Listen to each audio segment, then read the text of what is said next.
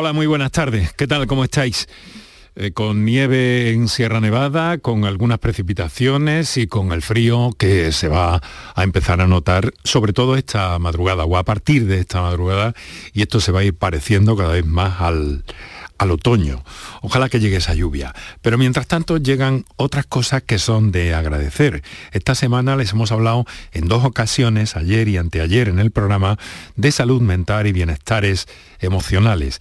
Bien, pues nos queremos felicitar porque eh, esta mañana la Fundación Pública Andaluza para la Integración Social de Personas con Enfermedad Mental pues ha inaugurado el primer encuentro nacional de museos, arte y salud mental. Se va a desarrollar en dos jornadas, hoy y mañana, en el Centro Pompidou de Málaga, y es una iniciativa que intenta mostrar desde un enfoque transdisciplinar las posibilidades de la experiencia artística como medio de expresión y el potencial de los museos como espacios eh, pues, eh, muy positivos para la salud y el bienestar a nivel individual, grupal, comunitario y social. Empapémonos de lo bello y reciban un saludo a esta hora en la que sé que estáis al otro lado del aparato de radio.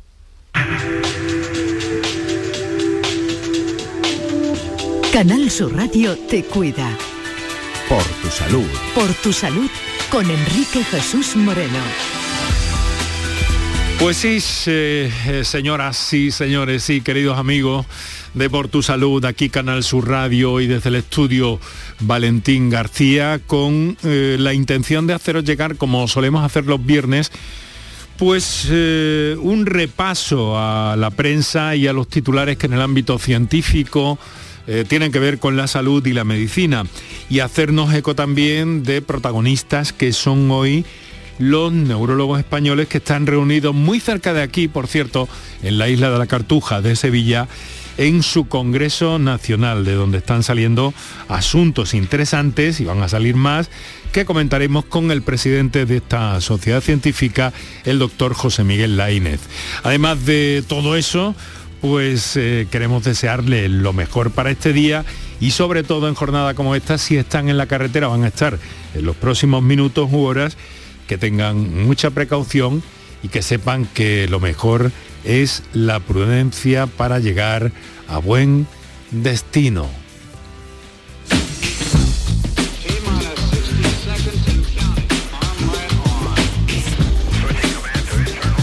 Hola Paco Flores, buenas tardes. Yo aquí me, hallas bailando con la música.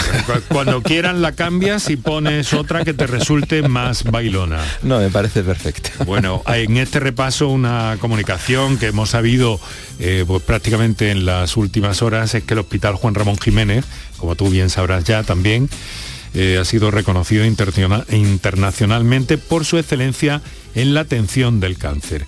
Se trata de una certificación eh, internacional QOPI Quality Oncology Practice Initiative, eh, otorgada por la Fundación ECO y nada menos que la Sociedad Americana de Oncología Clínica, conocida como ASCO por sus siglas en inglés. Se reconoce la excelencia en la atención de los pacientes con cáncer y el servicio que lidera el doctor Juan Bravo ha, recibido este perdón, Juan Bayo, Juan Bayo, había dicho mal, ha recibido este reconocimiento internacional por cumplimentar una serie de indicaciones de calidad asistencial que han sido eh, definidos por, por esta Sociedad Americana de Oncología Clínica y que eh, contribuyen a mejorar tanto la excelencia del la experiencia del paciente como sus posibilidades de curación.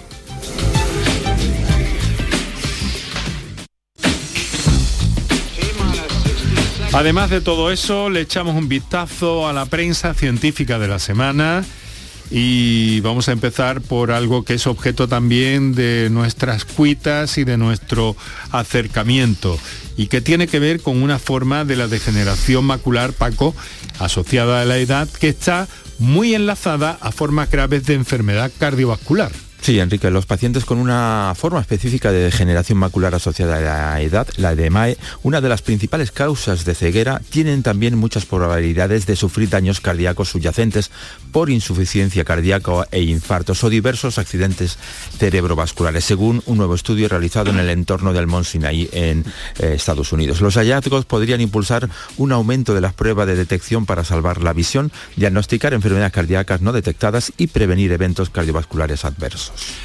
Bueno, hay además cinco variaciones genéticas que pueden provocar miopía en niños. Sí, los investigadores han identificado cinco variantes genéticas que aumentan progresivamente el riesgo de que una persona sea miope. Y esa evolución es más significativa cuanto más tiempo se pase esa persona encerrada en un aula, según se publica en la revista Plague Genetics.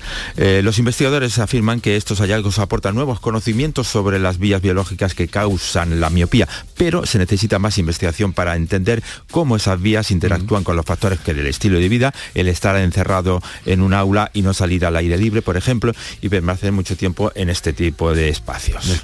Eh, estamos, que vayamos por donde vayamos, por el camino, por la especialidad, por la patología, en muchísimas ocasiones, cada vez más, aparece tarde o temprano la genética.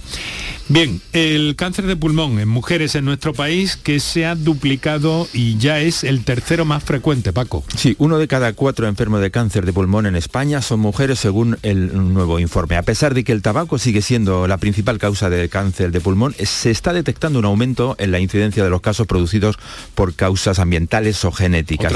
Aunque no se pueden prevenir todos los cánceres de pulmón, se pueden tomar medidas para reducir el riesgo de desarrollo, eh, de desarrollarlo. Lo más importante no es empezar a fumar o lo más importante es no empezar a fumar y si se empieza a fumar, dejarlo cuanto antes y evitar el humo de las personas que fuman a tu alrededor. La resistencia a los antibióticos causa 35.000 muertes ya cada año en Europa. Sí, el impacto sanitario de la resistencia a los antimicrobianos es comparable al de la gripe, la tuberculosis, el VIH y SIDA juntos. Más de 35.000 personas mueren cada año por infecciones resistentes a los antimicrobianos en la Unión Europea, según las estimaciones presentadas en un nuevo informe publicado eh, esta semana por el Centro Europeo para la Prevención y el Control de las Enfermedades. También hemos de hablar de un nanofármaco, ya tendremos tiempo de explicar todo eso, o al menos que puedas darnos una pincelada, un nanofármaco para pacientes con cáncer de colon avanzado a partir de biomoléculas obtenidas de semillas de tártago. ¿Qué es esto, Paco? Ya eh, sabes que me gusta mucho interrelacionar lo que es la medicina con la naturaleza. Un equipo de científicos andaluces, liderado por la Universidad de Granada y la empresa biotecnológica Celbitec, ha diseñado un nuevo nanofármaco muy pequeñito, efectivo para pacientes con cáncer de colon avanzado a partir de biomoléculas obtenidas de semillas de la Euphorbia laciris o tártago. Es una planta que podemos eh, observar y contemplar aquí en nuestra región en Andalucía. Una planta de cuyas semillas se extrae un aceite que puede ser utilizado en numerosísimas aplicaciones industriales. Ensayos en vivo, eh, Enrique, utilizando dos modelos distintos de cáncer de colon, han demostrado una alta efectividad del tratamiento que es capaz de reducir el tamaño tumoral hasta en un 62% y de disminuir significativamente el número y tamaño de los pólipos bueno, Cuando decimos nanofármaco, Paco, no es que el medicamento sea pequeñito ni que el envase sea pequeñito, sino que es una forma de, actuación, unas propiedades que tienen estas moléculas eh, conocidas como mm, muy pequeñas y de ahí el nombre de nanofármacos. Qué inquietante y qué interesante un tiempo. ¿Por qué los elefantes apenas tienen cáncer? Pues mira, Enrique, todos los seres vivos multicelulares del planeta podemos tener cáncer, desde las plantas hasta los insectos, pasando por cualquier mamífero ave. Sin embargo, hay especies que apenas sufren esta enfermedad y es el caso de los elefantes. ¿Pero por qué? Bueno, les voy a explicar. Nosotros los humanos tenemos un gen que se llama el P53 que ayuda a impedir la formación de células anormales e incluso las células cancerosas como una especie eh, de protector genético frente al cáncer. Y cuando este gen se estropea, estamos más o menos desprotegidos frente al cáncer. Y mientras que nosotros los humanos tenemos solo una copia de este gen P53, los elefantes tienen 20 copias de este gen. Así que cuando se estropea uno, se activa otro y pueden luchar contra el cáncer. Hemos escuchado mm, incesantemente, me atrevo a decir en algunos momentos durante esta semana, que la calidad del esperma de los varones, eh, por supuesto, en todo el mundo cae en picado, es decir, en todo el mundo. Eh, España estamos similar al resto de países donde se ha realizado el estudio. El estudio arrancó en 2017. El recuento de espermatozoides en todo el mundo ha caído un 62,3% en menos de 50 años. Enrique, lo que podría amenazar la supervivencia de la humanidad de seguir este declive, según afirman los investigadores de Israel, Estados Unidos, Dinamarca, Brasil y España. El trabajo ha sido publicado en la revista Human Reproduction Update y da cuenta de hacia dónde vamos. Pues nosotros vamos en unos minutos a conversar con el doctor José Miguel Laínez. No es la primera vez que está en el programa. Eh, está aquí muy cerca, en la isla de la Cartuja, en Sevilla, donde se está desarrollando el Congreso de la Sociedad Española de Neurología. Fíjate que una especialista de, otro tema, una doctora de otro tema que ha tenido que eh, realizar una visita precisamente al neurólogo, me acaba de decir esta mañana, no te puedes imaginar cómo han cambiado las cosas cuando vas a una consulta de neurología. Y me ha llamado mucho la atención. Le vamos a trasladar esto al doctor José Miguel Laínez en unos instantes, después de estos minutos para nuestros anunciantes.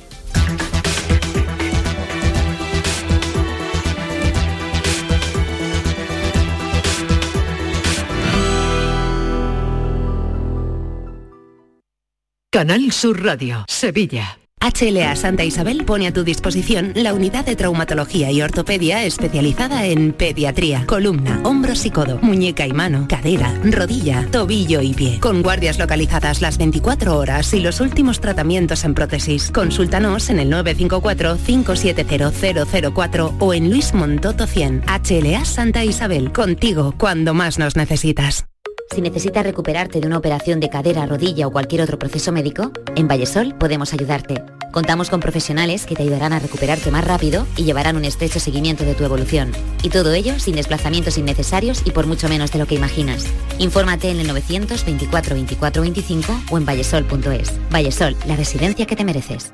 Bienvenidos a Sacaba. Mil metros de electrodomésticos con primeras marcas. Grupos Whirlpool, Bosch y Electrolux. Gran oferta. Lavavajillas Whirlpool de 13 cubiertos y 5 programas por solo 289 euros. Y solo hasta fin de existencias. Solo tú y Sacaba. Tu tienda de electrodomésticos en el Polígono Store en calle nivel 23. Sacaba.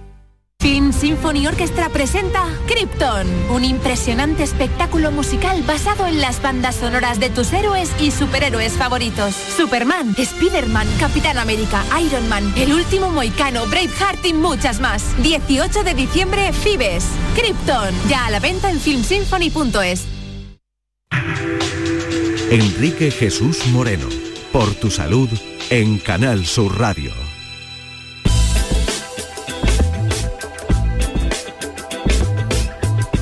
Son las 6 de la tarde, 20 minutos. El sol está, bueno, está oculto ya tras el horizonte del Atlántico en Huelva, pero todavía nos llega parte de, parte de su luz. A esta hora de la tarde nos vamos a trasladar hasta la sede del eh, Congreso de la Sociedad Española de Neurología. Están reunidos en Sevilla hasta mañana en su septuagésima eh, cuarta, septuagésimo cuarta reunión anual, donde se presentan últimos avances en investigación, tratamiento y enfoque de las distintas enfermedades neurológicas. Eh, para hablar sobre estos avances en este campo hemos invitado al presidente de la Sociedad Española de Neurología, el doctor José Miguel Laínez. Doctor, muy buenas tardes. Buenas tardes y muchas gracias por acompañarnos. Eh, como sabe, como sabe me acompaña Paco Flores, que ya ha estado en contacto con usted y que cada tarde nos introduce al invitado de los viernes. Paco. Pues el doctor José Miguel Laínez Andrés fue reelegido presidente de la Sociedad Española de Neurología el pasado mes de enero. Actualmente es jefe de servicio de neurología del Hospital Clínico Universitario de Valencia, profesor de neurología de la Universidad Católica de Valencia y académico de número de la Real Academia de Medicina y Ciencias Afines de la Comunidad Valenciana. Pertenece a varias sociedades nacionales e internacionales y es autor de numerosos centenares, diría yo, de artículos de revista y libros de la especialidad.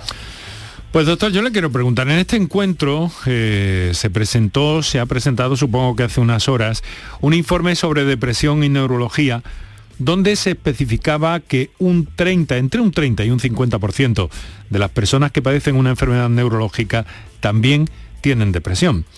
Eh, ¿Qué influencia o qué relación hay aquí? ¿Qué relación y, de ida y vuelta o de ida o no sabemos cómo en la evolución de las enfermedades neurológicas? La relación entre la depresión y la enfermedad neurológica siempre es bidireccional, es decir, nunca hay una sola dirección. Eh, es, lógico que además las enfermedades neurológicas se asocian a depresión, pero son enfermedades crónicas invalidantes. Una persona que tiene un Alzheimer, no digo si tiene una esclerosis lateral amiotrófica, que tiene una migraña crónica con dolor diario muy frecuente, es normal que se deprima y es habitual, entonces no es una relación rara. Me parece que muchas veces también el mejorar la situación de la enfermedad neurológica lleva a una mejoría significativa de la depresión. Doctor, supongo que todo depende de la enfermedad neurológica, pero ¿cómo influye la depresión a la hora de determinar un tratamiento? Bueno, empeora todo. La depresión piensa que empeora la percepción del paciente de la vida y eso hace que funcione todo un poco peor, ¿no? De que hace que incluso eso puede ser un factor de riesgo en algún caso para entrar en problemas, es decir, de, como la demencia, además, porque al final, es decir, la, prevención, digamos, de todas las enfermedades, de, eh, especialmente demencias, eh, problemas vasculares y más, exige eh, un tono vital adecuado, es decir, el tener una buena sintonía con la vida eh, ayuda a tener menos enfermedades. Por tanto, el tener depresión puede influir en ese sentido y luego el tener depresión hace que la respuesta a los tratamientos sea peor, que, que el paciente perciba peor la realidad y de, hay que tratarla. Este hallazgo de alguna forma, eh, de alguna forma quiero pensar que supone pues un problema a resolver por parte de la neurología en el sentido eh, de que bueno, de que hay que cambiar la estrategia. Quizás sea necesario, doctor, que, que los especialistas que trabajan en el campo del cerebro deban eh, ampliar un poco más sus miras, coordinarse más, ver más cosas. Hombre, nos coordinamos, ¿eh? nosotros evidentemente, decir, la depresión que surge como consecuencia de las enfermedades neurológicas con frecuencia lo podemos tratar porque a veces no es grave y se maneja bien. En otras ocasiones tenemos que colaborar con nuestros colegas los psiquiatras con los que tenemos una relación excelente y en otras ocasiones al revés, es decir, ellos nos piden ayuda para resolver otros problemas. Creo que aquí lo que hay que pensar es en el paciente y no en los cotos específicos de las especialidades. Creo que lo que tenemos que todos tener una mirada global en cuanto a qué es lo mejor para el paciente y eso es lo que uno tiene que decidir. Y obviamente pedir colaboración siempre que la necesites es importantísimo. No solamente de, psiquiatras sino eh, psicólogos psicoterapeutas gente que nos ayuda a resolver estos problemas. Dentro de las enfermedades neurológicas, ¿cuál, puede ser la más afectada, la que más le afecta a la depresión o los pacientes que viven mala depresión? Bueno, sí, pues eh, cuanto más crónicas son, más facilidad tienen para tener depresión son enfermedades asociadas a depresión, por ejemplo, a veces incluso puede ser la primera manifestación de una enfermedad de Parkinson, de una enfermedad de Alzheimer, el paciente, la inseguridad que le genera, no es raro que, un paciente con un Parkinson venga a la consulta del neurólogo después de que ha ido antes a la del psiquiatra mm, porque se encontraba mal y no sabía muy bien por qué, eh, o, el, paciente con Alzheimer, pero las que son cuanto más largas y más eh, invalidantes son, producen, se asocian a depresión cuando tienes una secuela, por ejemplo, por que te quedan secuelas de movilidad o de comunicación. Eh, la migraña, decir, cuando se convierte en crónica, se asocia con mucha frecuencia de depresión. Eh, no digo pues los pacientes con esclerosis lateral amiotrófica que van perdiendo progresivamente la, movilidad, eh, con frecuencia se asocia a depresión. El Parkinson cuando está más invalidado, es decir, que es va, va un poco relacionado la aparición con el grado de afectación en la vida de, la persona que la tiene. Eh, doctor, y supongo, no sé si tendrá algo que ver o no, pero eh, los nuevos fármacos que están empezando a llegar para tratar determinado tipo de depresiones en este campo eh, entre la psiquiatría, la psicología y la neurología, ¿Tendrían algún papel aquí o tendrían...? Claro, eh, aquí hay que, hay, que utilizar todos los recursos, ¿no? Claramente, es decir, creo que hay que utilizar los nuevos, los antiguos, creo que hay eh, combinar, depende un poco de cada paciente y sin lugar a dudas eh, son los recursos farmacológicos y comentamos los demás, ¿no? La psicoterapia, terapias de grupo y otro tipo de técnicas que ayudan y, y por nuestra parte, por parte de los neurólogos, lo que ayuda mucho a mejorar la depresión es tratar bien la enfermedad neurológica porque que en migraña, por ejemplo, que han surgido tratamientos nuevos, es decir, que funcionan muy rápido en pacientes muy eh, estropeados y con mucha discapacidad, cuando les mejoras mucho, mejora la depresión automáticamente. Eh, doctor, rápidamente, hablamos de fármaco, hablamos de, especialidades médicas, pero ¿qué valor le dan al, al, papel de la familia en la cura de la depresión con enfermedades neurológicas? Es que eh, creo que la familia forma parte, es decir, creo que el abordaje de la depresión es un abordaje integral del, del paciente y del entorno, y en ellos la familia es fundamental. Es decir, la falta de apoyo familiar, el aislamiento, la soledad en la que esta sociedad va más, indudablemente aumenta estos problemas. Y por otra parte, el tener el apoyo familiar ayuda a resolverlos mejor, no hay duda. Eh, doctor, después de la pandemia, tenemos un poquito tiempo ya, pero esta pregunta se la tengo que formular. Después de la pandemia hay estudios precisos ya de cómo ha afectado el COVID a las enfermedades neurológicas. Sí, en la pandemia desde luego claramente causó un problema en, la asistencia y ahora está un poco en debate una serie de síntomas que aparecen después del COVID, y si tiene una relación directa o ha sido exclusivamente la situación de estrés. Hay algunos datos que apuntan que podría haber algún grado de, lesión en el cerebro, pero afortunadamente no parece que sean graves. Doctor, otro de los estudios que se ha presentado en este encuentro es que eh, el 56% de las personas con migraña en España recibe un diagnóstico o mm, poco adecuado de la enfermedad. ¿No es así? Sí, sí, eso es terrible. Eso es terrible porque es una enfermedad que hoy tiene muy buenas soluciones y eso exige primero que el paciente tome conciencia, que consulte. En muchas ocasiones es porque el paciente no consulta. ¿eh? Y luego que, bueno, cuando se le ve en cualquiera de los niveles asistenciales, que tomen interés porque el diagnóstico de la migraña no es especialmente difícil. Hace falta tener interés en preguntar al paciente una serie de cosas. No hace falta hacer ninguna prueba especial, ningún análisis genético, ninguna resonancia. Simplemente preguntando lo sabemos.